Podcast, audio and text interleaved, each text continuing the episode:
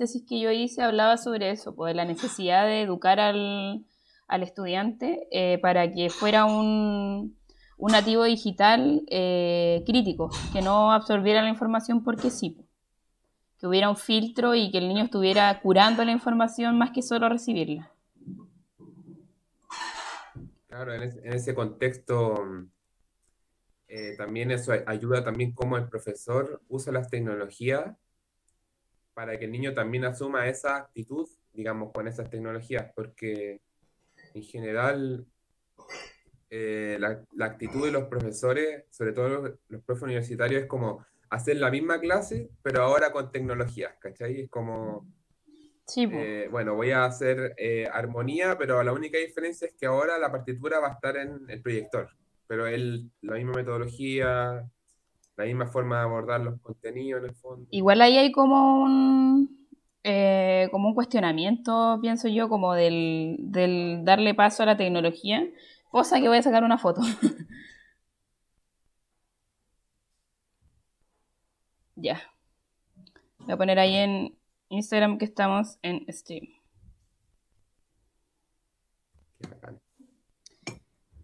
Ya, te decía, pues, eh, hay como un cuestionamiento de esto de, de qué, tan, qué tanta cabida tienen las tecnologías dentro de la vida de uno, porque es muy cuestionable el hecho de, por ejemplo, cuando uno aprende a escribir, ese proceso no se puede mecanizar a través de, de un lápiz de, no sé, de, un, de una tablet y escribir sobre la tablet ahí yo me pregunto qué tan, porque no sé qué tan, qué tanta diferencia habrá entre ese proceso y el aprender a escribir en un cuaderno. Todo caso, yo creo que es una experiencia que hoy en día las profes de básica y parvularia la tienen fresquita. Sí, pues. Qué difícil esa, yo encuentro tan complicada esa carrera. Claro, igual yo creo que muchas de esas cosas deberían usarse en la pedagogía para enseñanza media o para ser músico, porque los, los músicos a veces hay que tratarlos como párvulos en, cierto sentido, como para que, se trabaje bien, ¿cachai? El otro día estaba en una, en una, en una ponencia o congreso de, de Victoria, se llama Victoria Cordero, si no me equivoco, que es una ingeniera en sonido que es súper seca, súper seca. así que si alguien está viendo, que la busque. Sí, sí, hay alguien. No tengo idea quién es, pero hay alguien. Y, y ella decía que cuando ella, como ingeniera de sonido, trabajaba con los músicos en estudio y cosas así.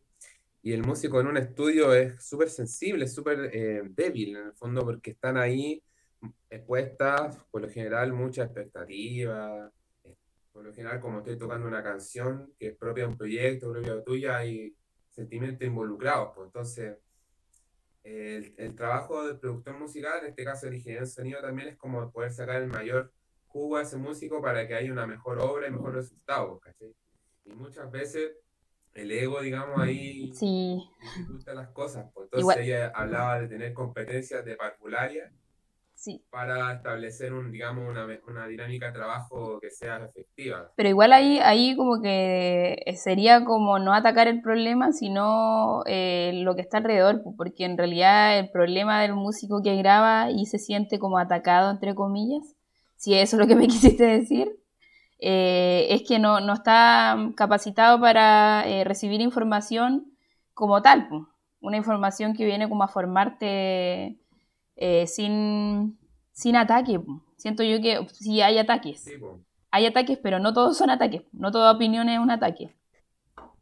No, pues de hecho no. Creo que es súper es súper común igual que cuando uno critica, la gente lo toma personal.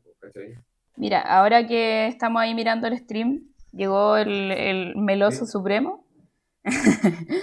Y mira, voy a informar ahora que ya hay uno que tuve muchos problemas con el, em, con el stream, con proyectar la pantalla de Meet. Entonces, ¿qué hice? Tuve que capturar una pantalla así de simple, no capturar una ventana que era la opción que yo tenía que hacer. Y se ve todo, pues. se ve todo mi navegador, pero es lo que pude hacer para salir. Y creo que sí estamos saliendo en audio, porque si el Edu comentó es porque estamos saliendo. Mira, te voy a poner el, comentario que él puso. Vale. Existe una diferencia entre la mecanización de la escritura específicamente porque en el cómo interactúas con los elementos varía. No obstante, Parvularia utiliza las TIC como método de favorecer ciertos tipos de aprendizaje como el asociar sonidos con vocales. Sí, sí, sí. Interesante. Interesante aporte. Gracias, el Rincón de Otacón. Sí, el Eduardo. También el Rincón de Otacón es otro podcast donde hablan acerca de anime y variantes de infinitas que hay en el anime, la música que se ocupa, eh, los mejores anime y así, y así infinitos temas, como es la música. Qué bacán. Un saludo a, ese podcast, está interesante. Y está también el Juan, que dice que se escucha perfecto. Ya, es maravilloso. Miren, eh, si se dan cuenta, yo estoy pasando como de allá para acá, de allá para acá, y ustedes van a ver cambios de pantalla, pero es porque no puedo salirme porque si no ahí desaparece incluso la pantalla que yo estoy mostrando. Así que eso. Hoy día valí F. Pero estamos saliendo, estamos saliendo, maravilloso. Ya. Mira, yo creo que ya podríamos partir. No hay drama. Eh, ahí si van participando, a lo mejor me voy a demorar un poquito porque tengo que ir cambiando de pantalla, entonces voy a tratar de hacerlo lo menos posible. Les voy a contar eh, cómo salió esto cómo conseguimos esta idea con el Omar. Eh, el Omar es estudiante ya casi egresado de la Universidad de Playa Ancha, de la misma carrera que estudié yo, Pedagogía en Educación Musical, y nos conocimos porque los dos pertenecíamos a la Comisión Curricular, que es un organismo semipolítico dentro de la carrera de Pedagogía en Música. Es como funciona en torno a como política, cambios curriculares principalmente, pero se fue como transformando a través del tiempo. Eh, nos dimos cuenta, yo hablando con él, de que él hizo una investigación acerca de esto, del uso de las tecnologías, de las TIC, dentro de, eh, de la pedagogía en educación musical, y yo mi síntesis profesional, que fue una especie de tesis chiquitita, se trató sobre esto, sobre la investigación del fenómeno que se da en la educación musical, eh, del desuso o no uso de las tecnologías disponibles. Y a eso venía principalmente, a cuestionarlo. Eso fue más, así como a términos generales, mi síntesis. Ahora si me podías explicar tú, Omar, lo que, lo que tú estabas haciendo.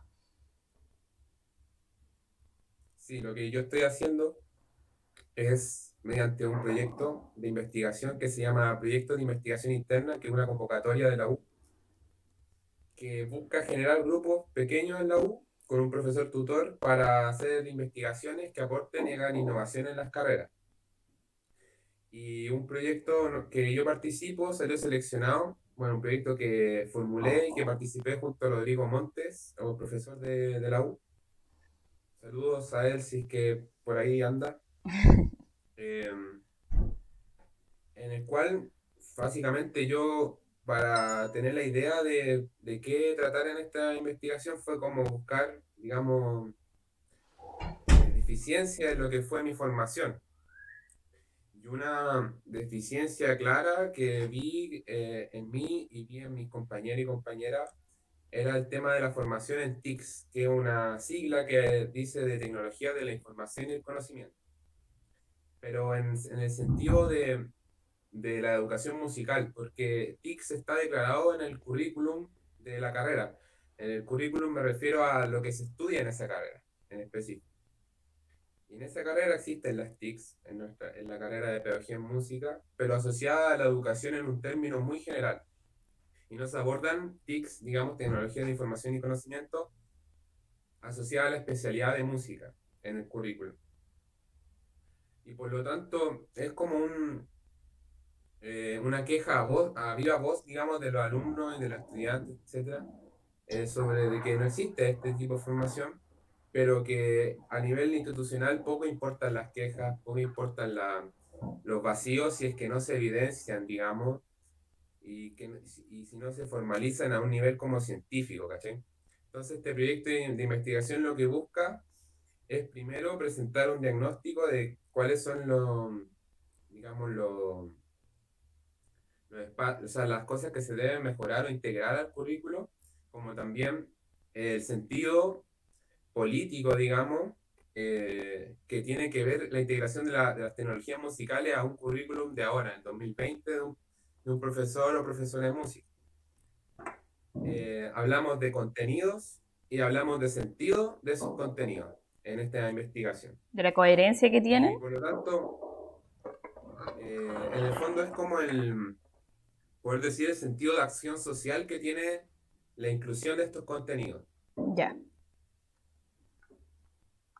Mira, eh, entendiendo también que es una universidad pública, entendiendo que se, se manifiesta en un contexto local bien acotado, es que la quinta región, por lo general, los profesores de la UPLA van a ejercer, digamos, eh, su labor en, en, la quinta región, por lo general. Entonces también atienden un contexto local bien específico y vinculado con un medio en particular, que quizás presenten necesidades propias de una provincia más que de una capital, por ejemplo, eh, o cosas así. Sí, de hecho, si te... asuntos que se deben que se deben integrar ahí. Mira, yo que estoy, o sea, alcancé a estar un poquito dentro de la realidad de física de un colegio de región. Eh, ya lo había vivido siendo estudiante, pero pensé que con el tiempo iba a cambiar y no fue así. El hecho de que en Chile todo está centralizado, incluso la calidad de la educación, y eso incluye los medios disponibles, eh, la formación del profesorado, porque tú para perfeccionarte como profesor, ahora se va a validar el uso de, la, de las redes sociales y de los sistemas como de videollamada y todo esto, pero antes no, no se podía, porque así si erais de región tenía que o salirte de la pega e irte a especializar a otra ciudad y gastarte plata en eso, o derechamente no hacerlo. Entonces igual es, es como difícil este proceso de especialización en los colegios y es así, pues, la, que la, educación está centralizada en todo su sentido. Tal y como lo estaba hace 10 años atrás. Claro, es verdad que, han habido implementaciones, han habido avances, pero claramente muchos están centralizados y muchos también se basan en, en que todo es como perfectible, como decía José Piñera. el sujeto, pero eh, a lo que voy es que una política institucional eh, y una política pública educacional siempre va a acarrear, digamos, un perfeccionamiento, como también una como también guarda en sí misma una política global, digamos, pública, que, que, digamos, entrelaza también un conflicto de interés ideológico de parte de, de los gobiernos, ¿cachai? Entonces, eh, hay asuntos que son sistémicos acá, que tienen que ver, por ejemplo, cómo hacemos ligar lo que es la educación, las nuevas tecnologías y, como tú decías, estos factores más sociopolíticos, estructurales que tienen que ver con la centralización, con la desigualdad también, eh, con conceptos que salen en la academia o en, o en las investigaciones como brecha digital o equidad digital. Entonces, el, el, tema se pone más profundo y conlleva a que las comunidades locales, en este caso la Universidad de Playa Ancha, eh, tenga que también moldear su, su, currículo y cómo también adhiere estas políticas públicas macro a su contexto local. Mira, de hecho, hay algo que dijiste que me, me llamó la atención porque yo lo incluí dentro del, de mi síntesis, porque fue el hecho de que la educación en Chile estaba sesgada por el hecho de estar participando dentro de procesos estandarizados internacionales, como el informe PISA, eh, que este que mide como todo en base a un estándar y es por el cual nosotros tenemos eh, pruebas estandarizadas como el CIMSE, la PCU, porque tenemos que rendir cuentas, entre comillas, acerca de cómo va el nivel de educación en Chile. Y esto mismo no nos permite tener una eh, individualidad aquí en Chile a la realidad de Chile. Entonces estamos sesgados por este, como el, dominio de este tipo de informes y la educación gira en torno a esto. No hay espacio para la libertad de, la modificación del currículum, de la, de contextualizarlo al lugar. Por ejemplo, acá en Chile tenemos la posibilidad de que los colegios tengan sus propios proyectos educativos, pero no se hace mucho porque tampoco te enseñan a hacerlo. Y suma y sigue, en el fondo es como esas pruebas estandarizadas también se debe, se debe a, una cosa bien particular que, es súper, eh, digamos, perjudicial, por decirlo así, para el contexto, que es que esos estándares son, digamos, tampoco son aleatorios, son en base a procesos sociales y políticos de otros lugares, ¿cachai? Como Estados Unidos, de Europa, y, que son procesos que se dieron muy distintos acá, ¿cachai? Y que nosotros nos medimos con procesos que nosotros no hemos tenido, que no hemos hecho, eh, y que nos medimos, digamos, por procesos que se hicieron en otro lado, en otro momento. Bajo otra realidad, pues, completamente distinta. Exacto. Incluso cultural. Materiales. Porque de hecho es, una burrada, entre comillas, tratar de contextualizar la educación de Chile bajo estándares de otros países en donde la valoración de la cultura ya era mayor que acá en Chile. Ahí salimos afectados directamente nosotros los de las artes. Por ejemplo, también es una, eso también es, es una parte, digamos, del problema eh, pero sí, sí hay una, como, ¿cómo se llama? Eh, grano esperanza en esto, en que la gente cada vez más se está empoderando, digamos, sobre cómo ir eh, direccionando estos procesos para que en Chile mismo, desde un modelo, desde nuestra realidad, se vayan, digamos, efectuando cambios que sean favorables a esto. Y, y creo que el proceso constituyente en ese, en ese caso es, es un gran ejemplo. ¿Y qué, qué pensáis tú que, que, podemos cambiar con esto del, de la Asamblea Constituyente? ¿Qué, ¿Qué, esperanza tenéis tú en base a eso respecto a los aspectos educacionales y pedagógicos? Mm, mira, nada, nada al corto plazo. Absolutamente nada al corto plazo desde el ámbito pedagógico educacional. Lo que sí tengo esperanza y creo que sí va a suceder es que se replantee la forma de Estado. Eh, como tú decías sobre la centralización, eh, una de las cosas que se discuten en una constitución o que están declaradas en una constitución es cómo se distribuye el Estado, eh, la forma de, instituciones y etcétera. las facultades que tiene. Las posibilidades de este, las posibilidades de este proceso constituyente recaen en descentralizar un poco Chile, al menos desde mi punto de vista, yo soy eh, muy federalista eh, en, cuanto a que las regiones puedan tener más autodeterminación eh, respecto al gobierno central.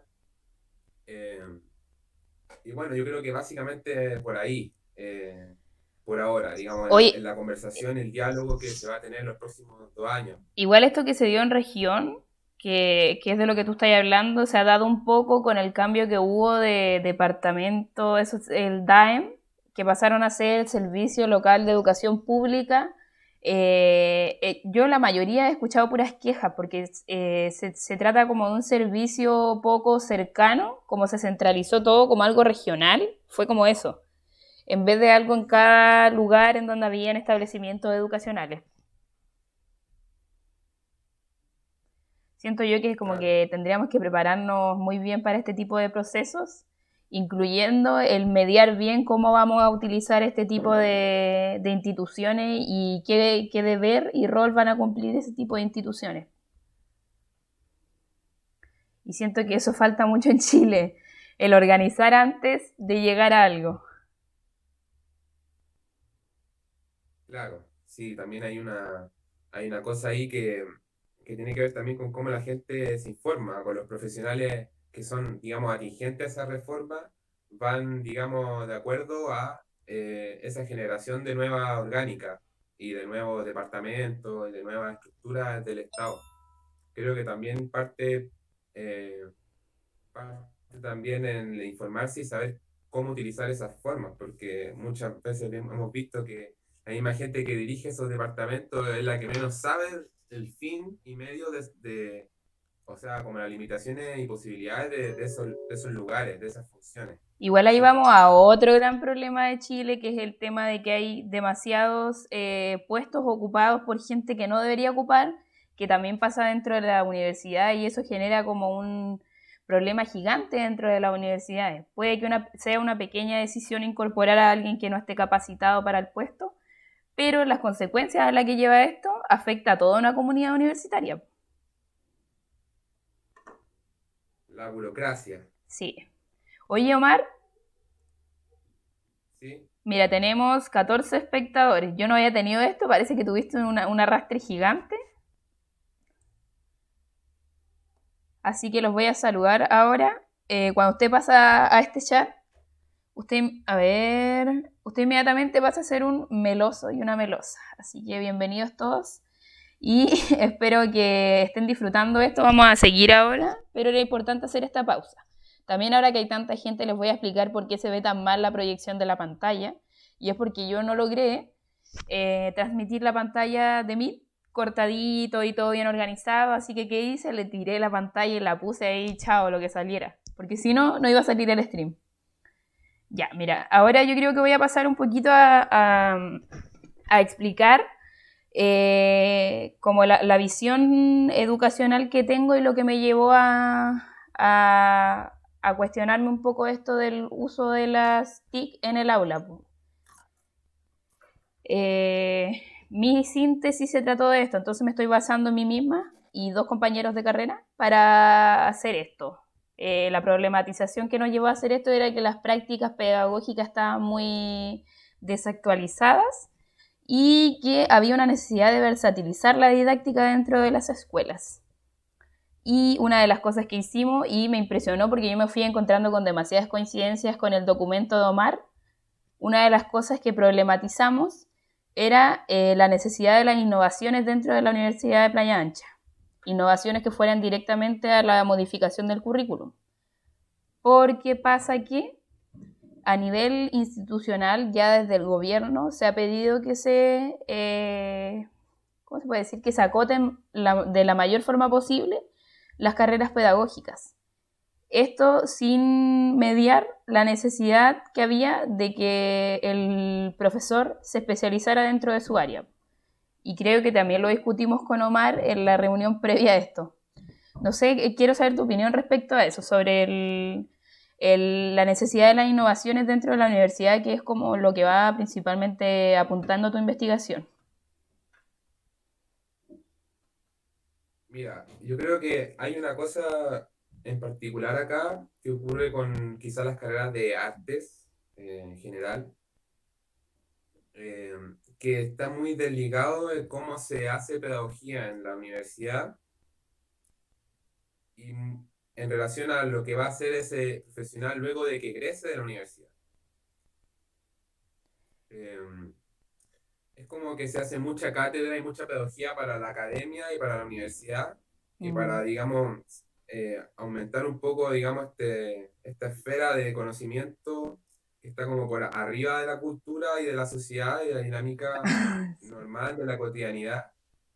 Y, y ¿qué pasa? Que empiezan a ocurrir estas irrupciones en que eh, uno entra a la universidad y ya y dejáis de ver, digamos, no sé, eh, la realidad misma. Es tan simple como yo creo que si le preguntamos hoy en día ahora, si a cualquier profe de, de educación eh, musical, digamos, que esté en, el, en la universidad, ¿qué es lo que está pasando en tercero medio? ¿Cuáles son las unidades de tercero medio? Ellos no van a saber, ¿cachai? en el fondo están enseñando músico en el aire. Sí, de, eh, en general. De hecho, esto. situados en un contexto. Esto es como súper complicado porque a mí, ya que estoy en, el, en la práctica pedagógica como tal, eh, me pasó esto, porque tú estás diciendo de que me formaron, pero no me dieron las herramientas para enseñar lo que me enseñaron. Y ese era como el fin de que un ramo se llamara funcional. Po. De hecho, no sé si. El único ramo que tuve funcional fue mm, piano, piano con José Godoy. con él tuve esto de que aprendí a ocupar el piano en función de la música y como un medio para enseñar. Pero nada más, dentro de una carrera que dura cuatro años y medio. Claro. Eh, en el fondo, aquí vemos que también hay una preponderación, eh, o, por decirlo en palabras más simples, como se le da mayor importancia a ciertos saberes que están arraigados en la academia, que tienen una tradición específica del, conocimiento, que es muy técnica, muy, muy poco mm, atingente, muy poco, desde la, muy poco creativa, eh, más, más ligada a reproducción de contenido, em, y que tiene que ver con un ámbito y un esquema tradicional de la enseñanza, como también un esquema tradicional de los contenidos, en el fondo.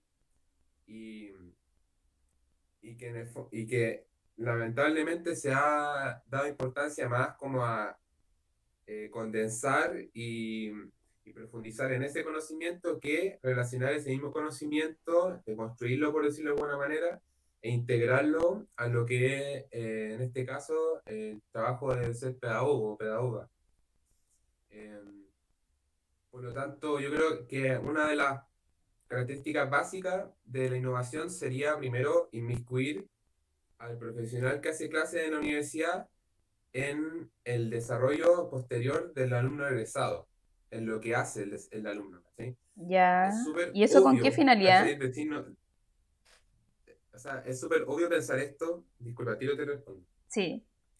Eh, eso es súper obvio pensarlo porque es como sentido común, ¿no es cierto? Pero eh, la, la, universidad vivió por, esto, por estos años, al igual que las instituciones públicas, en como un desapego de la realidad. O sea, lo vemos en los ministerios, lo vemos en la academia y lo vemos también quizás en las universidades. Sí. Lo palpamos. Ahora, me pregunta la finalidad de hacer esta conexión, digamos, entre lo que es la universidad y la cultura. Y el desarrollo de la, o sea, como el trabajo pedagógico tuyo, por ejemplo, el de cualquier profesor. ¿Cómo? Que la finalidad que me preguntabas era, eh, ¿cuál es la finalidad entre, digamos, bajar la información que existe en la universidad o en ese aspecto con la cultura misma y el trabajo pedagógico en, la, en los colegios y escuelas? Ya, mira, yo, yo creo que en ese sentido, ahí yo todavía entendí mal. Entendí como que posterior a aquel, como que te fuera a ver un, un docente en tu práctica pedagógica posterior a tu egreso. Y no era eso lo que me estabas diciendo, pues era ah, como, era como de la necesidad que había de que de que el profesor que enseñaba dentro de la universidad estuviera inmiscuido dentro del sistema de la educación, ¿cierto? Exacto. Ya. Que al menos tuviera las nociones básicas para, digamos, para qué está formando. Mira, yo creo que requisito básico para que un docente de universidad enseñe dentro de la universidad, primero que sea pedagogo, ¿cierto? Si te va a enseñar a, a cómo ser profe, tiene que ser un profe, lamentablemente porque tiene que validarse de cierta forma ante la sociedad como docente.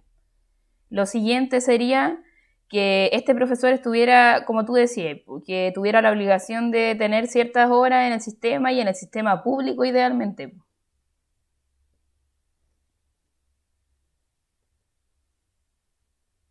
¿Escucháis bien? Me perdí lo último.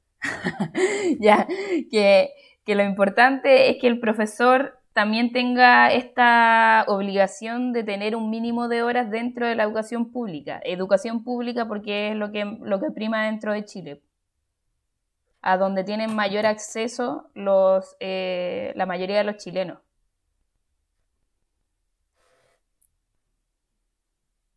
Claro, una, una sería ideal, digamos, que, que se garantizara al menos, porque yo creo que igual puede ser profesor de universidad sin necesariamente estar en un cargo de, colegio o escuela pública, pero sí tiene que haber al menos un, un medio, una herramienta que garantice que ese profesor, digamos, está en conciencia de para quién está enseñando, porque creo que también hay, hay mucho resabio en, el tema de pedagogía en música de formar músicos y no profesores de música. Sí, sí y ahí eh, uno se cuestiona a qué viene la U. presente.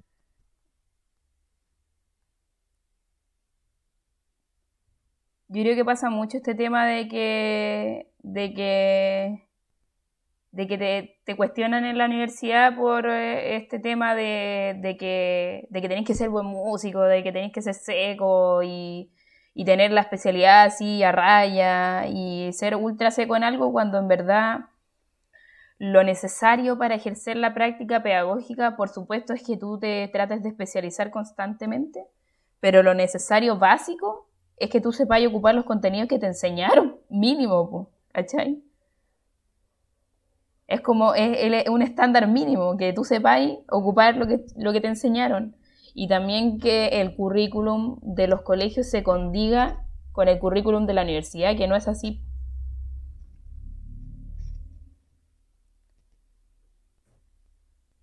Exactamente. Eh, encuentro súper atingente lo que dice, o sea, eh, es en base a la realidad. Y, y creo que muchas de, la, de las políticas que se hacen en la universidad, eh, sobre todo curriculares, eh, tienen mucha discusión de qué contenido y qué impartir, pero poca discusión en qué sentido tiene ese contenido con el, con el ámbito cultural casi. ¿Qué coherencia tiene eh, para con el Chile de hoy? Mucho dejo, mucha poca discusión. Sí, de hecho, no me lo había cuestionado tanto yo. Ese, el hecho de que la educación de Chile no está hecha para la cultura de Chile.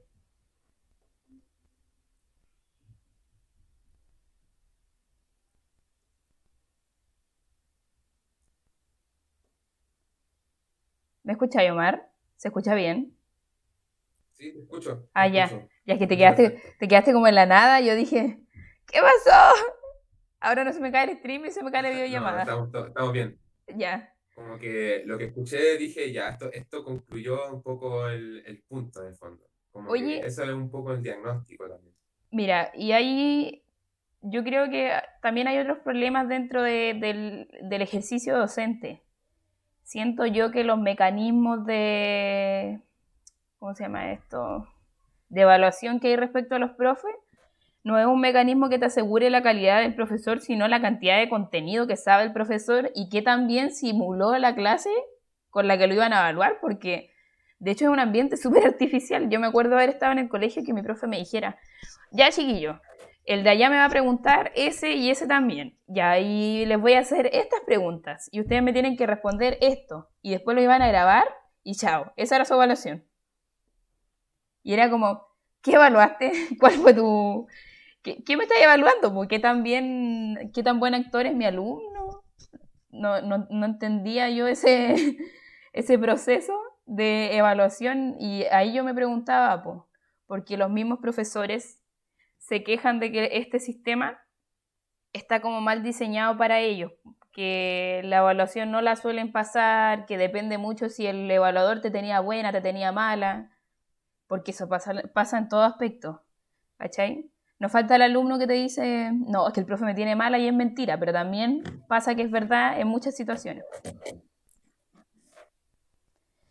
Mira, habíamos hablado de otra cosa también, eh, de la necesidad de que los profesores de las, del, de, presentes en la formación de pedagogos estuvieran especializados y que fueran constantes aprendedores. Aprendedores, lo dije como, como el orto, pero esa era la palabra que sean constantes estudiantes. Tú como profesor nunca dejar de ser estudiante.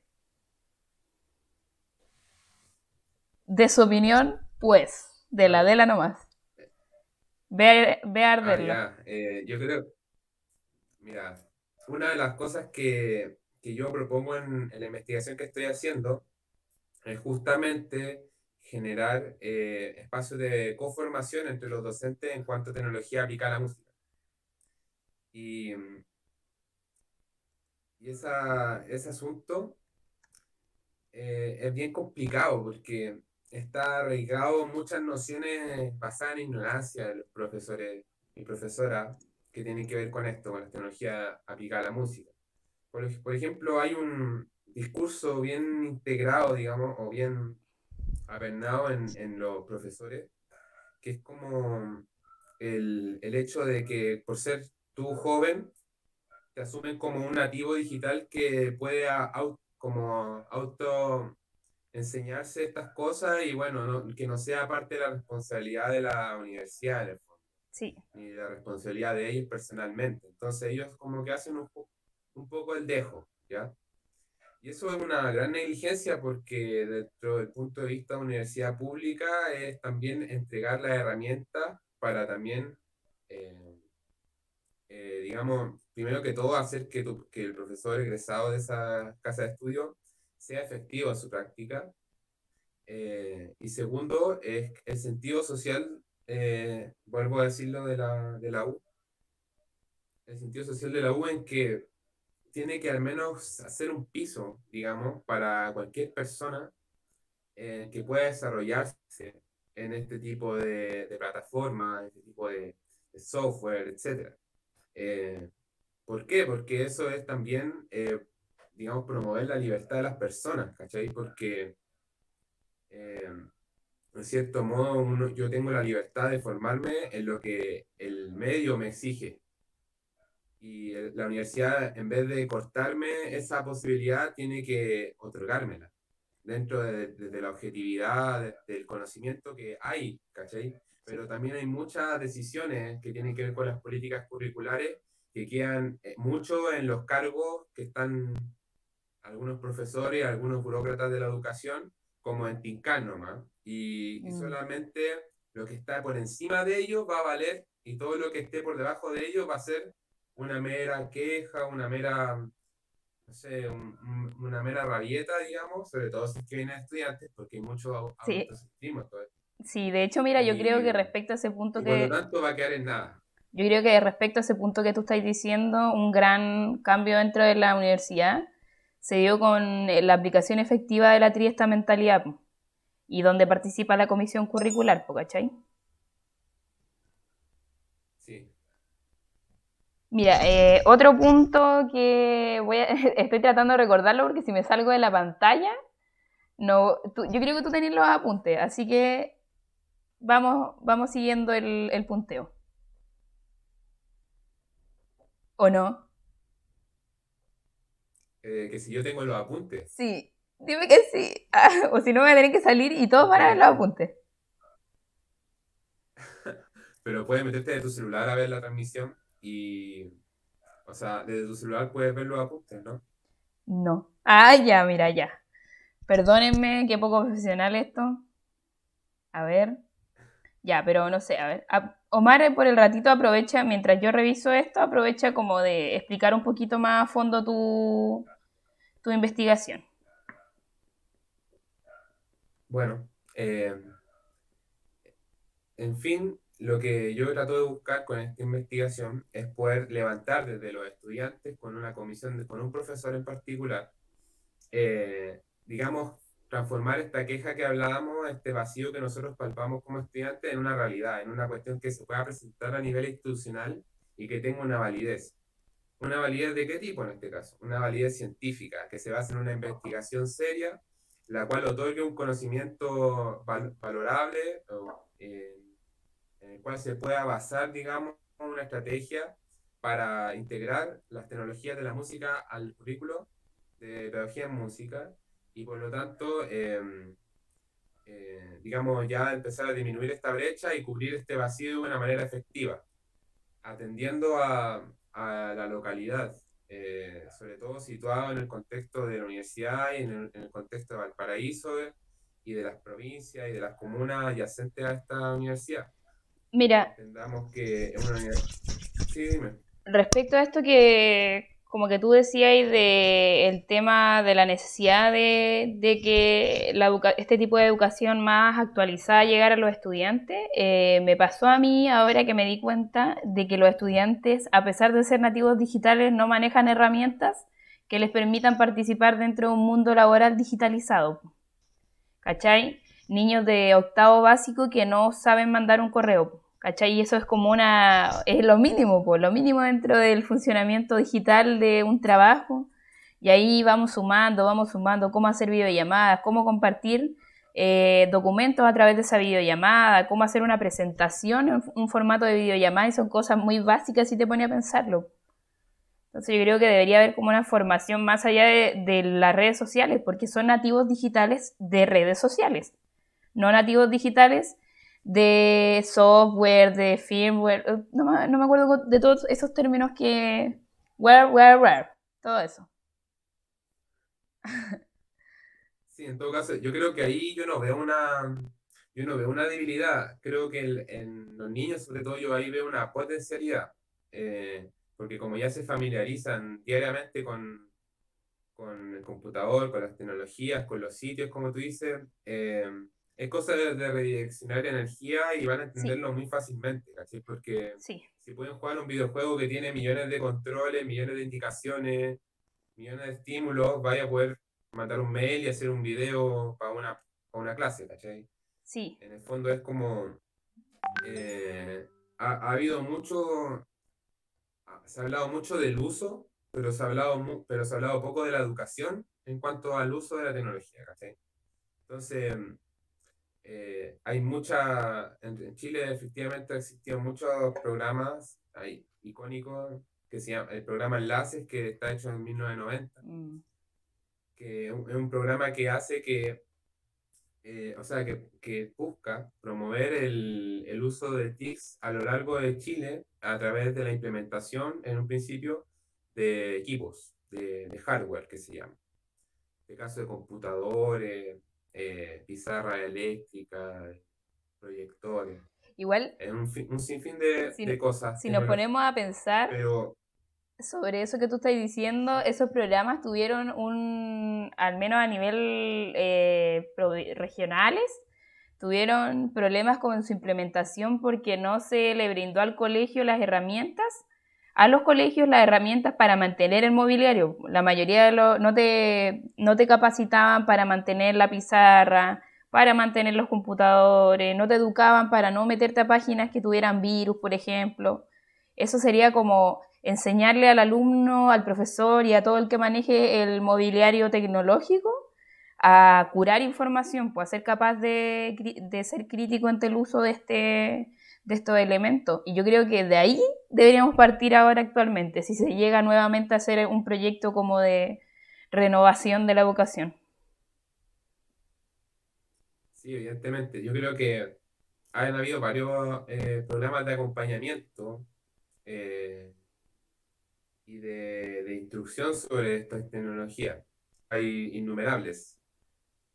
Pero eh, el asunto es que la centralización eh, la calidad va bajando en cuanto la cuestión no está en la región metropolitana, digamos, bien, bien enfocada entre lo que son las comunas más, más céntricas, de incluso de, esa misma, de esa misma ciudad. O sea, es cosa de ver cómo están equipados los colegios públicos en Providencia y cómo, está, cómo están los colegios públicos en Pudahuelo, Talagante, ¿cachai? como... No, estamos hablando de incluso de Santiago como la comuna y o sea, todas las comunas, sino que incluso algunas comunas, ¿cachai? Donde está repartido un poco también esta inversión fiscal. Eh, bueno, han, habido varios eh, casos de muchos otros lugares que también están bien equipados y todo eso, pero como tú decías, hay un nivel primario en, en todo esto. Porque en el uso, en el, en el uso y en la educación sobre esto, sobre estos equipos, herramientas, eh, hablemos de software, hablemos de plataformas digitales, ha sido bien escaso y, ha habido mucho de esto del, del dejo a la persona para que aprenda de solo o sola sí. a través de papá YouTube. O sea, YouTube hoy día es como lo, la meca de la gente que se tiene que autoinstruir, ya sea por obligación o por, por las ganas de aprender.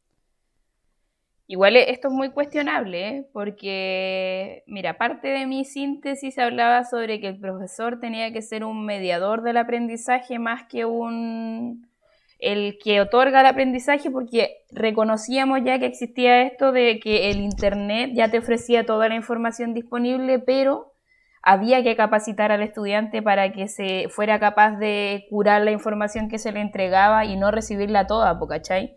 Y también yo creo que actualmente una de las cosas necesarias sería eh, educar para las fake news dentro de esta sociedad de la información. Aparte de todo lo que tenéis que educar. Pues. Claramente. Sí, o sea, yo creo que son cosas que se pueden ir integrando a, a la pedagogía misma, del, en este caso de la disciplina de música, se puede integrar muy fácilmente todos estos aspectos de manera transversal. Y creo que hay un enfoque que tiene que ver con el enfoque tradicional de la pedagogía, que es como enseñar, eh, enseñar el uso de TIC y no enseñar a cómo usar las TIC para aprender, ¿cachai? Es como que no se entiende, se entiende más el, la tecnología como fin más que como medio, siendo que es un medio para el conocimiento. Ya, mira, de hecho respecto a esa misma línea, va, iba lo de mi síntesis que como que instrumentalizó el uso de los software y las aplicaciones para enseñar eh, los, elementos los elementos musicales, elementos del, del, lenguaje musical, que eran elementos abstractos o elementos muy concretos. Una de esas era ocupar oído perfecto la aplicación para aprender contenido como tal.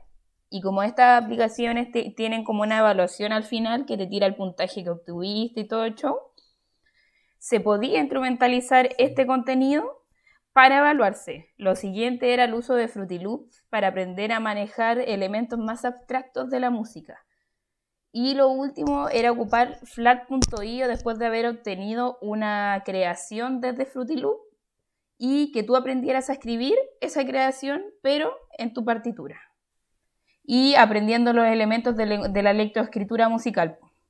Creo que ahí tendrían que ir como más al detalle de la síntesis. Si a alguien le interesa, se la puedo mandar, no hay problema. Me dejan su correo y se los mando.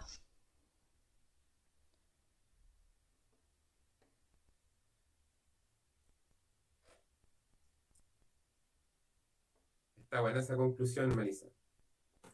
Creo que ese es un poco el cómo se debe direccionar el, asunto de la tecnología. A ver, espérame, estoy aquí actualizando un poquito.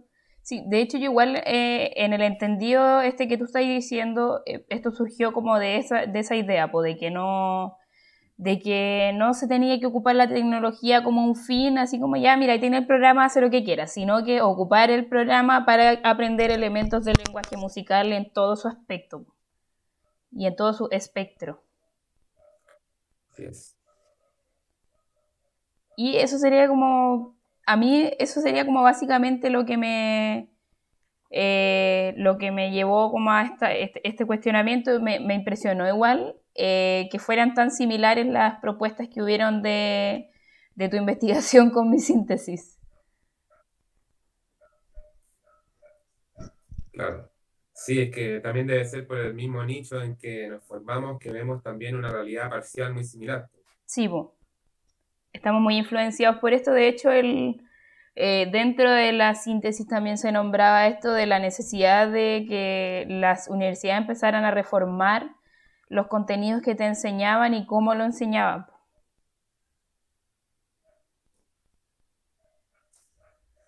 Claro, yo creo que ahí está la gran, la gran disyuntiva de esto, porque, porque cuando no se transforma en una, en una política macro, que como que te deviene, como, es como que, mira, si no lo dice mi jefe, yo no lo hago. ¿cachai? Sí, si una autoridad no, lo dice. mi jefe, claro, es como el miedo también a perder el trabajo, en fondo, es como que lamentablemente si no te, si no te si, no hay una coerción, digamos, de la jerarquía por sobre tu trabajo, es diciéndote, mira, si no te formas en esto, vaya a quedar incompetente en lo que es el proyecto y bueno, ahí vemos. Hay muchos profesionales, otros profesionales que pueden también hacerlo. Pero cuando viene desde abajo, que es lo que ahora vamos a hacer, lo que se está haciendo, es lo que también va a dar un poco, eh, legitimar el, la queja en cierto modo y, y traducirlo en un cambio como más orgánico, ¿cachai? Y que tenga que ver con estos cambios más desde, lo local, como te decía. Igual es, como, es bien aplicable a toda la región de Chile, el, este, este cuestionamiento, Omar. Yo lo, lo, viví en Pozo Almonte, que es la primera región, lo viví acá en la tercera región, lo viví en Viña, lo evidencié el proceso y me di cuenta también de la... Esto lo quería nombrar, sí, me acabo de acordar de algo. sobre la necesidad que había de darle la herramienta a los colegios para que estos fueran capaces de, de tener eh, una base tecnológica para aplicar las cosas. No sé, en el colegio donde yo hice la práctica profesional, me impresionó, esto es un mini story time, me impresionó que yo llegué a la primera clase y los niños, la profesora me dice, ¿puedes ir a buscar las tablets? Y yo dije, ¿qué, qué me está pidiendo esta mujer? Un, un, pedazo de madera, algo, no sé, a lo mejor me, me, hablaba de unas tabletas para tomar, no tengo idea. Yo dije, ¿qué, qué me está pidiendo?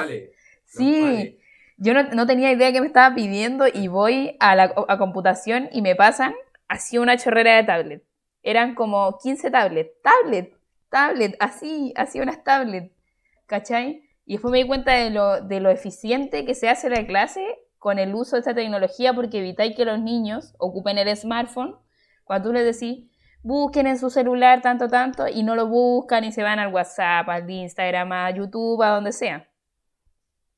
En cambio aquí se evitaba esto con el uso de esta tecnología y aparte tenían una sala de computación en donde habían muchos computadores. Sí, eh, o sea, en el fondo ahí, digamos, las condiciones materiales estaban como cubiertas. Sí, pero era un colegio donde la mensualidad era, bueno, no lo nombré, así que puedo decir la mensualidad. La mensualidad era de 280 mil pesos aproximadamente, ¿cachai? Entonces ahí es cuando uno dice eh, la, la educación en pos de la plata, pues en pos del lucro. O sea, si no pago no recibo calidad no recibo eh, lo que necesito, no recibo los medios que necesito.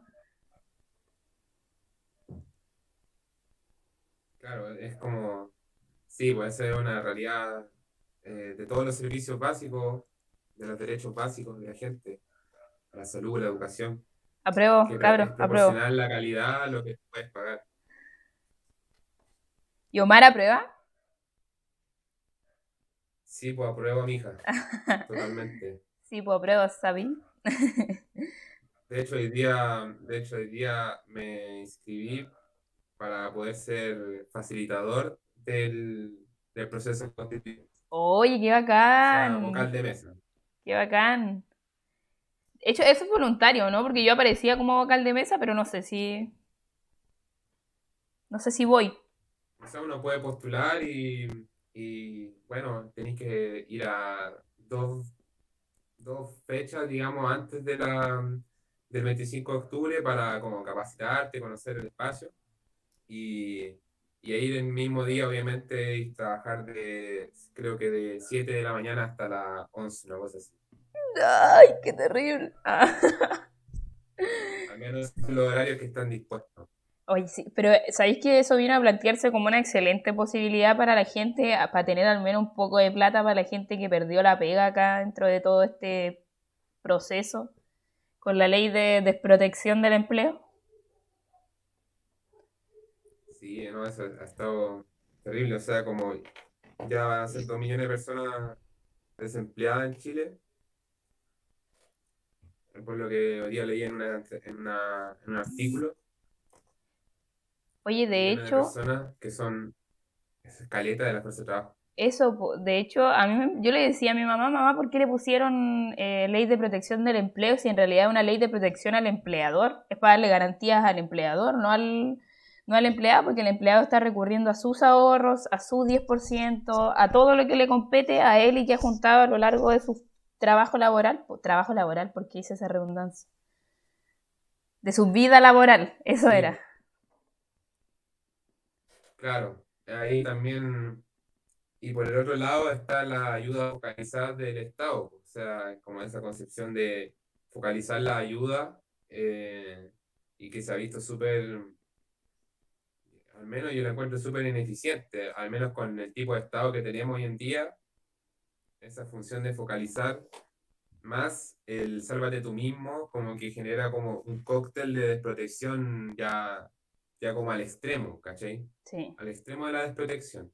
A mi modo de verlo, al menos de lo que yo concibo, quizás como estructuras de Estado etcétera. Mira, que yo Pero, creo que acá vinieron como, pero, bueno, vinieron a darse fenómenos sociales súper complejos, que fue uno de que la gente se sintió dueña de su plata como lo es, como debería serlo y como está de hecho planteado en la Constitución.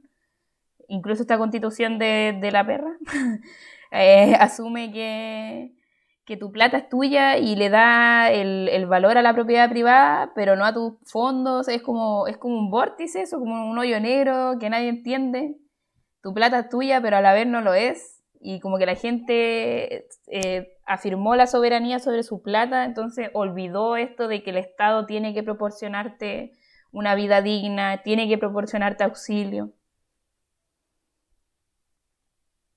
Claro, o sea, desde, desde un punto de vista eso puede ser súper beneficioso si es que nosotros atendemos una ideología más, más neoliberal, por ejemplo. Pero si nosotros entendemos desde una ideología que está más ligada a la izquierda, sobre todo a la izquierda de Chile, es como que claramente el- estamos como ya somatizando el hecho de que nos tenemos que salvar nosotros y nadie más puede hacer nada por nosotros. ¿cachai? Sí, pues.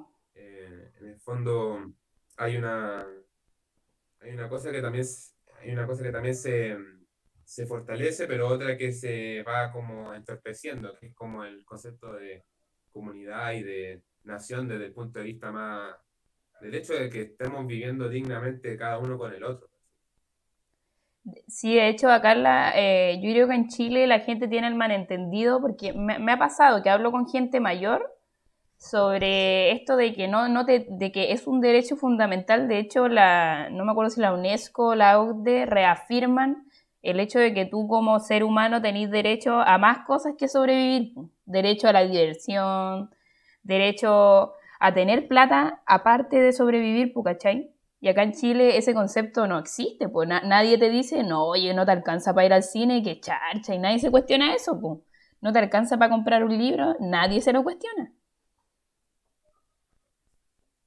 Sí, es verdad. De hecho, el, eh, Juan Sutil, el dirigente de la CPC, si me pueden ayudar con la, con la sigla, que no recuerdo, Caja de Comercio, Voy al tiro, voy al tiro. estaban discutiendo sobre Confederación de Producción y del Comercio. esa misma. Que bueno, es una, es una asociación que insólitamente está muy metida en asuntos gubernamentales y estatales, muy metida en el Congreso, participa en todo tipo de discusión, eh, con distintos tipos de influencia y cosas así, pero bueno, no voy a entrar en eso. Eh, en que eh, ese Juan Sutil, el dirigente creo que, eh, decía que perfectamente le alcanzaba a cualquier persona para poder sobrevivir, como tú decías, los 320.500 pesos de Oye, sí, él es. Ah, ya, ya.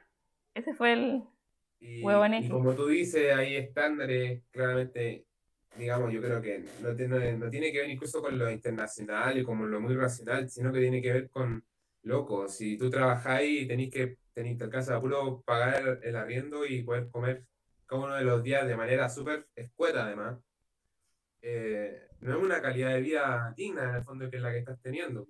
El, el mínimo no te, garan- te garantiza como la mera supervivencia en, en un contexto en que no hay garantías de nada. de hecho yo siento que eso es un esto, problema. esto es como un capítulo, hay un capítulo de, de Black Mirror que, que te muestra cómo la gente trabaja para su empleador y vive en torno como a, a migajas, a cosas como que, puta, no voy a hacer spoiler, así que voy, voy a decirlo muy escuetamente.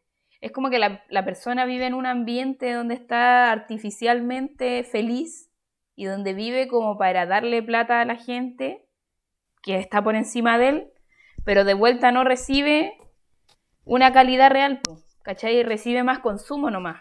Porque de hecho yo cuando me enteré muy grande de que la... Siento que esto se evidencia más en la AFP, por ejemplo. La AFP tienen acciones en los grandes grupos de, de comercio acá en Chile y tú le compras a ese grupo po, de tu propia plata. ¿De qué estamos hablando? Claro, es- bueno, a todo esto, ese capítulo se llama 15 millones de méritos de Black. Mirror. Segundo, tempora- segundo capítulo de la temporada 2, Hoy sí, véanlo, porfa. Black Mirror ahí haciendo Blow Mind todo el día, a cada hora. Sí. lo acompañado porque quizás solo le induzca un tipo de depresión o ansiedad máxima. Véalo acompañado de alguien, de un ser querido. ¿Tú creí? ¿Tú creí que le pasa eso? mi recomendación. Mira, es que a mí, a mí, no me pasó, a mí no me pasó, pero yo he conocido mucha gente que le pasa eso, que ver Black Mirror como ese thriller mental que tiene, como un Blood Mind que tú decías. O sea, yo creo que sobrellevarlo solo es una, es una, como una prueba, digamos, a la ansiedad y, a la, y al estrés. Sí, de hecho, el primer capítulo ya te dice así como, bueno, prepárate para esta serie porque te voy a hacer polvo del primer capítulo al último capítulo. Sí, de hecho sí. Eh, igual yo, yo soy súper psicópata con eso, eh, que me gusta ver las cosas de terror así con la luz apagada. yo creo que todos tenemos algo de masoquista. Masoquista, esa es la, la psicópata. Sí, psicópata ya es otra cosa. también en, en dinámicas de, de, irritación y de, ¿cómo se llama esto? De, como de paranoia muy grave con estas, con estas series. No sé si has visto Mr. Robot. Que oh, sí. Sí, me dejó mal. Mal me dejó. Es cuática. Oye, tengo que... Yo, que... yo me arrepiento de haberla visto. Tengo que hacer una mini pausa, ir y volver, ¿ya? Sí, dale, no. Yo creo que tú dale, aprovecha de decir todo lo que tengas que decir. Me voy. Ay, no. Vuelvo, vuelvo. Oh, yeah. Bueno, eh, queridos eh, siete personas que están viendo, eh, les comento que yo cuando conocí a Melissa, eh, bueno, además de estar en, en, la comisión curricular ambos, que es una instancia particular de la carrera, me cayó bien por su ética de trabajo, sobre todo, su forma de pensar, súper consecuente, súper responsable. Entonces, ese tipo de gente uno le cae bien. Así que yo estoy súper agradecido de, de, haber, de poder participar acá y establecer un diálogo súper general, además, eh, con, con, un sentido bien, no sé, más familiar, más de amigos, para hablar estas cosas que son, que en la práctica, digamos, de hacerla, por ejemplo, esta investigación y otras cosas, son súper son súper técnicas y súper a veces eh, racionales extremadamente. Entonces ahora esto, esta instancia me permite también bajar un poco esta información y hacerla más amena para mí y también poder, digamos, refrescarla para poder explicársela a cualquier persona. Así que dejen sus comentarios. Eh, huerto, es huerto. Si algo, no entienden o si algo le hace, le hace sentido. Y eso, pues, hola Yoyi. Hola Yoyi. Hola Yoyi. Habló de este libro que está acá atrás, que mi amigo querido últimamente, estoy estudiando piano, y es un libro de Oscar Peterson, un gran amigo mío. Oh, Pero él no lo sabe. Oye, qué buena igual seguir formándose. Yo igual me metí como un taller de armonía y estoy así como... ¡Ah! Como que igual exploto un poco con armonía, medio trauma.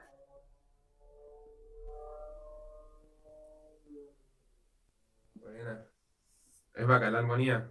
Sí. A mí me gusta muchísimo. A ver, mira. Es magnífico. Oye, yo me estaba tomando tu podcast, yo lo estaba, yo estaba así encantando a la gente. Ah. Oye, sí, es que eh, acá no hay comerciales, pues entonces no hay posibilidad de, de, de hacer las cositas que uno necesita. ¿No tenemos auspiciadores todavía?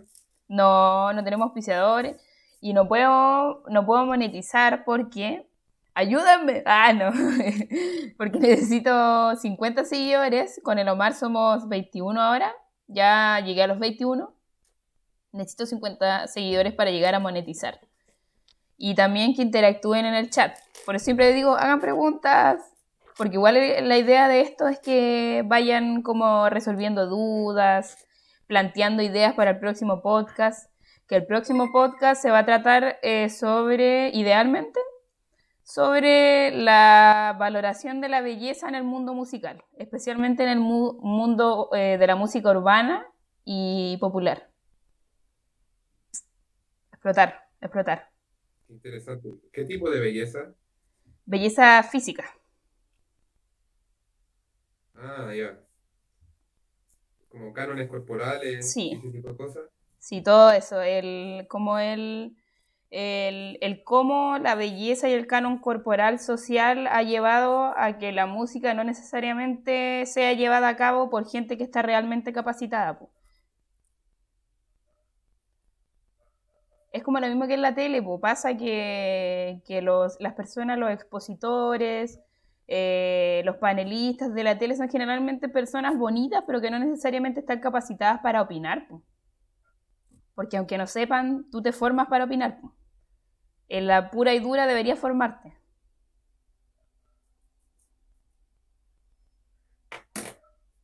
Interesante el comer. ¿Con quién lo vas a hablar? Ese lo voy a hacer sola. Ah, qué interesante. ¿O Voy querés tú? Ah, también ¿querés participar? Ah, ya. No, yo no, yo, yo una vez cada de vez en cuando, pero no me voy a andar engolosinando con los podcasts ajenos. Ah, no te vas a andar adueñando. No, para nada. Ya me adueñé los, los 10 segundos que te fuiste y fue maravilloso. Oye, ¿cuánto me demoré? no, ¿Cuánto me demoré? no sé, casi nada, 20 segundos, una cosa Ah, así. maravilloso ya. Maravilloso. No va a quedar tan raro en el podcast.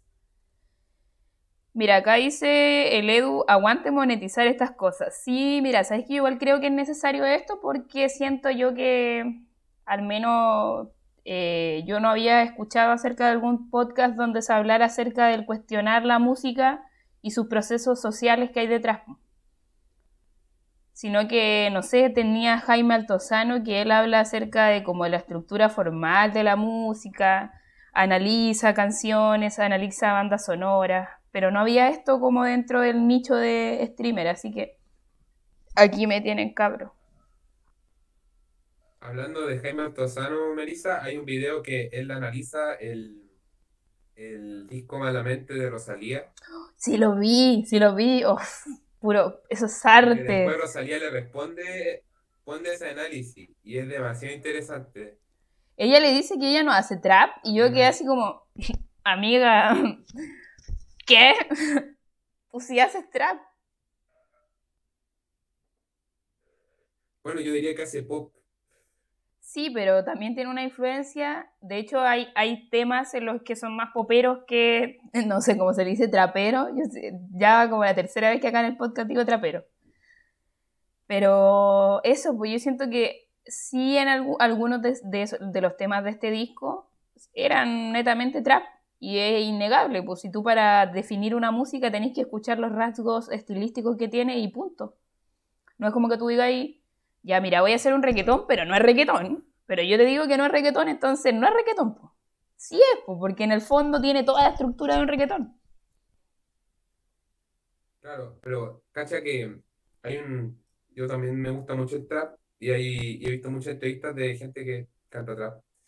Y ellos mismos definen el trap no como los aspectos de los estilos musicales, del- de- como de los aspectos de, de instrumentación y de producción, necesariamente. Lo hablan desde el contenido lírico. Para ellos, el contenido lírico asociado al trap, que viene de una etimología, o sea, de una etimología anglo, que es trap, trampa que tiene que ver como el, los códigos más de la calle, de los gangs, como las pandillas. Eh, en el fondo, entre un, se convive como entre una visión aspiracional de la vida, o sea, en surgir como personas mo- monetariamente, pero también en, en cómo esos códigos de la calle, digamos, ese principio te ayuda también a ese surgimiento. Y esos son aspectos que se vislumbran en la letra. Y según los mismos músicos se definen que tocan trap o tocan hip hop o tocan pop, no por, lo- no por el, la- el contenido musical como las baterías o las formas o las formas como la estructura, sino que desde el contenido lírico. Entonces, ahí hay una disyuntiva entre lo que piensa un músico desde afuera, como que es trap, y lo que piensa un trapero en- dentro del asunto, ¿cachai? Sí, pero uy, qué, qué- qué difícil eso porque en realidad tú sí podís definir la música. Hay cosas que te permiten definir la música. Tú decís, puta, eso está en este metro y no sé, pues como que tú digas y como que la gente que toca boleros te diga, no, esto no es un bolero. Pero tú, tú sepas que es un bolero porque tiene una estructura de bolero, tiene los adornos del bolero, tiene los rasgos del bolero, tiene las letras del bolero, pero el bolerista te está diciendo que no es bolero. Eso siento yo. Claro, es que también está el, asunto del establishment en este caso, que es como, eh, no sé cómo traducirlo al español directamente, pero es como el mainstream. Ah, pero es lo mismo que en inglés, perdón. ¿Cómo podría traducir establishment? Como, Estoy buscándolo. Como lo establecido, digamos. Establecimiento. como trending topic, establecimiento de una moda en este caso. Y, hoy en día el establishment se basa en, en el sonido, en la sonoridad del trap que el trap no parte siendo pop o establishment, el trap parte siendo una música que pocos escuchaban, sobre todo acá en Chile. Sí, eh, se dio como más primero en Argentina. O sea, yo creo que eh, básicamente como que en Latinoamérica ha sido como secundiando lo que pasaba en Estados Unidos. Lo mismo pasa en Europa. Sí, sí, sí. Eh, y que, y que ahora que ahora se escuche Pablo Chile en la, en la micro, en, en, la radio, y que sea como muy popular, es porque ese trap, digamos que era súper de nicho, alcanzó a tener una audiencia muy general, y eso es el establishment. Ya, ya entiendo. lo que entendemos como pop es asociado a esa sonoridad de trap, pero que tiene un devenir que es que va surgiendo. Es como, es por ejemplo, en los años 30, el swing, la banda como la Big Band, eran el pop de ese entonces, ¿cachai? Era la música comercial. Pero hoy en día tocar swing es como que tú vayas a tomarte un vino así súper de niño y con tus amigos y que hay como 15 personas viendo el, el, la, la, banda, porque como que van cambiando la dinámica. Me carga esa como si ciutiquería de la música como más compleja, me carga. Sí, o sea, hay, hay una preponderancia de lo racional ahí súper de hecho, eh, estaba hablando yo. Eh, yo en el podcast pasado. ¿Quién va? ¿Quién va? Yo, yo, yo. en, el, en el podcast pasado hablé sobre. Sobre esto como de. Puta, mira, por, por decir yo, yo, se me fue la idea, ya. Tú, tú. Ah, ya. Eh, lo que te iba a decir era que el pop, por ejemplo, en 2005 era, no sé, Cristina Aguilera, Madonna, más en Latinoamérica, no sé, Paulina Rubio, se me ocurre cosas así, como lo que veía en MTV, eso era como el pop, ¿cachai? Pero ahora el pop tiene otra sonoridad, ¿cachai? Y eso está asociado a otra estructura que en nuestro imaginario se asocia a pop porque nosotros vivimos esa, esa moda pero para una persona de, por ejemplo, de 15 años, para ellos eso no es pop, ¿cachai? Eso para ellos es una weá antigua. Sí, pues ahora tiene que sonar más a K-pop para ser pop en realidad. O a One Direction, a Boy Band, Girl Band. Sí, claro, como, como que eh, a nivel de industria el pop no, no tiene una forma fija, pero para la gente, para la cultura de nosotros, eh, hay, hay mucho determinismo en cuanto al pop. Como esto, de como que hay líneas muy fijadas sobre lo que es el pop. Sí, por también cómo, cómo también actúan los medios en, en, nuestro país para establecer qué es pop y qué no, ¿cachai? Ah, qué es establishment y qué no. Y hay cosas que se arraigan mucho de acuerdo a a cómo uno consume esta información. Ya, ya. Entonces, entonces, para mí, pop hoy en día no es Black Eyed Peas, ¿cachai? Aunque para mí, en mi, en mi, imaginario, diga que sí, pero sí, pues en mi imaginario dice que sí, o Paulina Rubio dice que sí, ¿cachai? Pero o, Luis Miguel para las personas más viejas o Gabriel para aún más viejas o Antonio Labra para personas aún más viejas, no sé. Oye, mira, eso, eso da, tema, da tema para un podcast, la transformación de los géneros a través del tiempo. Se escribe, se anota.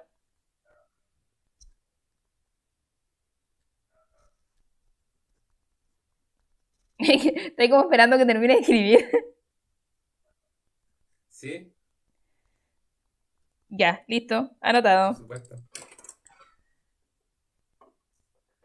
Ya, mira, yo creo que ahora, eh, si no queda nada más por decir o si queréis dar algún comentario, eh, si quieres que te pregunten acerca de tu este para que la puedas enviar, puedes ir dando tus datos.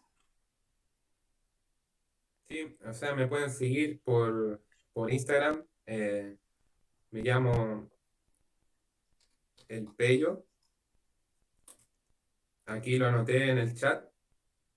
Por ahí me pueden contactar para recibir eh, el resumen de mi investigación para que sepan más a fondo un poco consiste.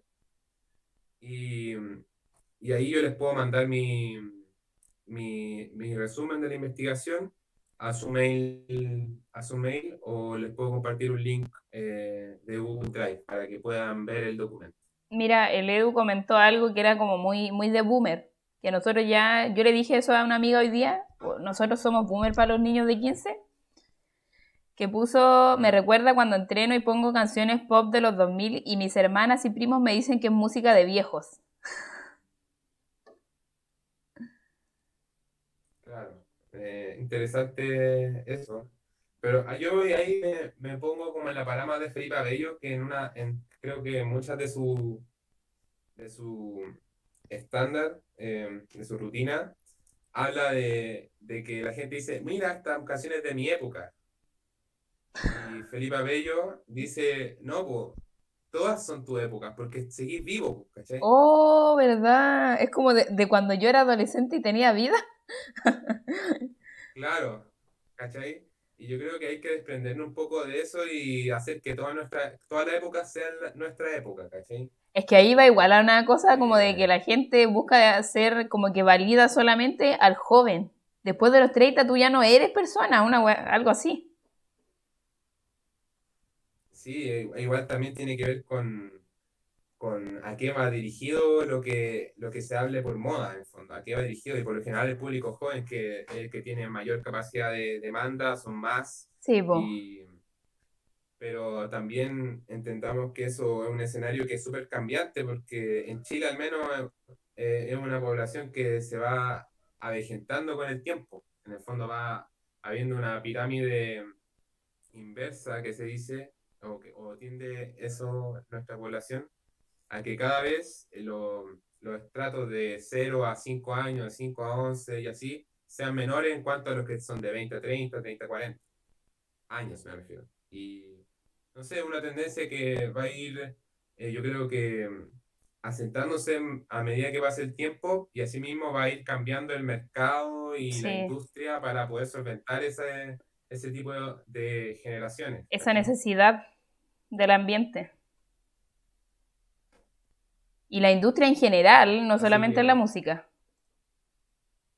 Sí, pues, exactamente. Entonces, probablemente, probablemente el pop para jóvenes siempre exista, pero, pero quizá ahora eh, los asuntos de gente como más adulto joven y cosas así van a ir también legitimándose desde todo punto de vista. O sea, yo, por ejemplo, eh, comparto con amigos que tienen 30, 35 años más o menos, y ellos no encuentran un nicho, digamos, como acá en Valparaíso o, o Viña, donde ir a un bar donde se sientan parte de como esa comunidad, estilo, estética del bar, ¡Qué como a los, a los de 18, 25, ¿cachai?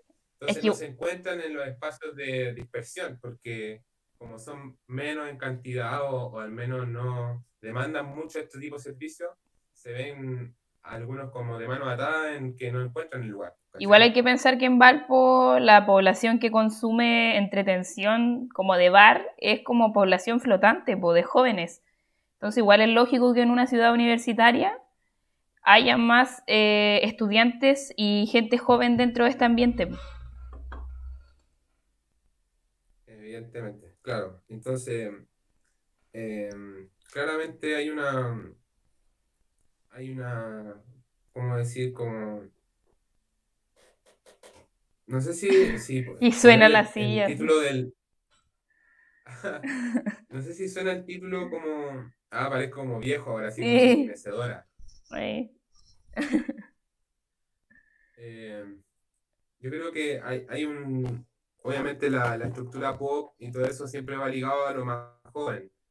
Pero yo creo que también el, el- hay mucho que rescatar de lo antiguo en el fondo y, y no quedarse solo con la moda. Creo que así se transforma la moda, eh, revisando hacia atrás y viendo y co- haciendo componentes nuevos en base a lo que ya se hizo. En el fondo, tampoco no- la música o la cultura es de generación espontánea.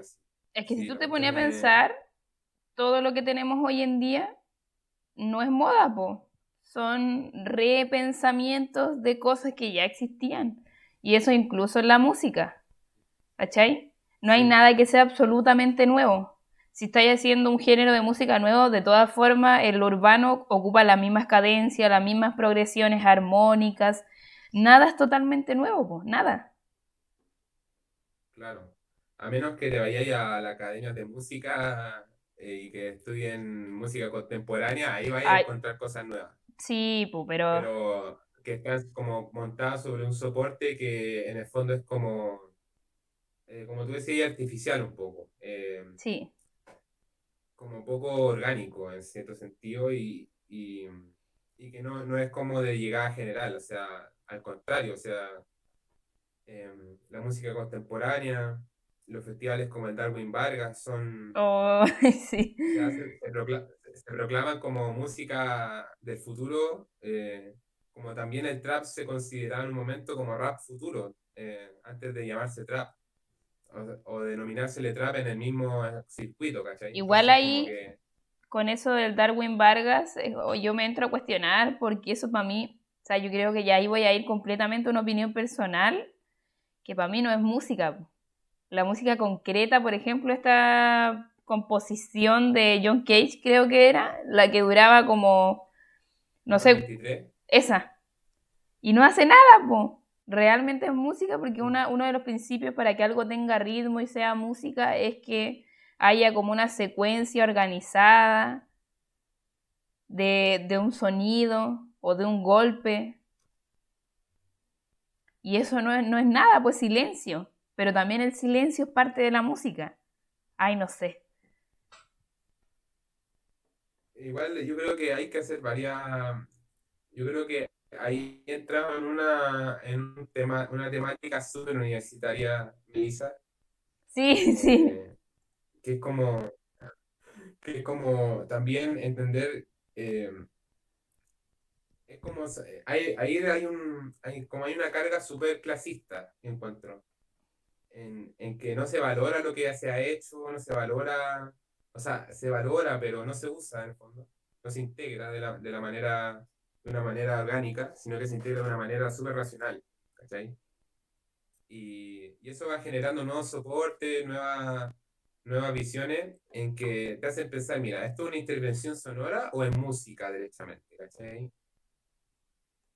Sí, sí, sí. Porque yo no me, cuando yo me siento triste no me pongo a escuchar Pierre Boulez así acostadito, así, escuchando esas weas así como los, los ladridos de perro o los gatos encima del perro, ¿cachai? Como Sí, que-. Entonces como eh, hay, un- hay, hay muchas cosas ahí y, y que también se proclaman como la nueva música, entendiendo que dejan de lado como el aspecto tonal, el, teramen- el temperamento igual, las cadencias, como tú decías, y las progresiones típicas, en función de generar una nueva tendencia, etc. Y esa es la nueva academia en el fondo. Lo que, a- lo que se hace hoy día en la academia como crea- creación, se valora mucho la música contemporánea y, y que está como un poco desligada supuestamente del sistema tonal, pero se basa en los mismos soportes y en las mismas instituciones que dan paso a ese, que han dado paso históricamente a, a ese conjunto de tradiciones europeas, en el fondo. Sí, po. O esto, esto Entonces da para un tema de otro podcast. de espera.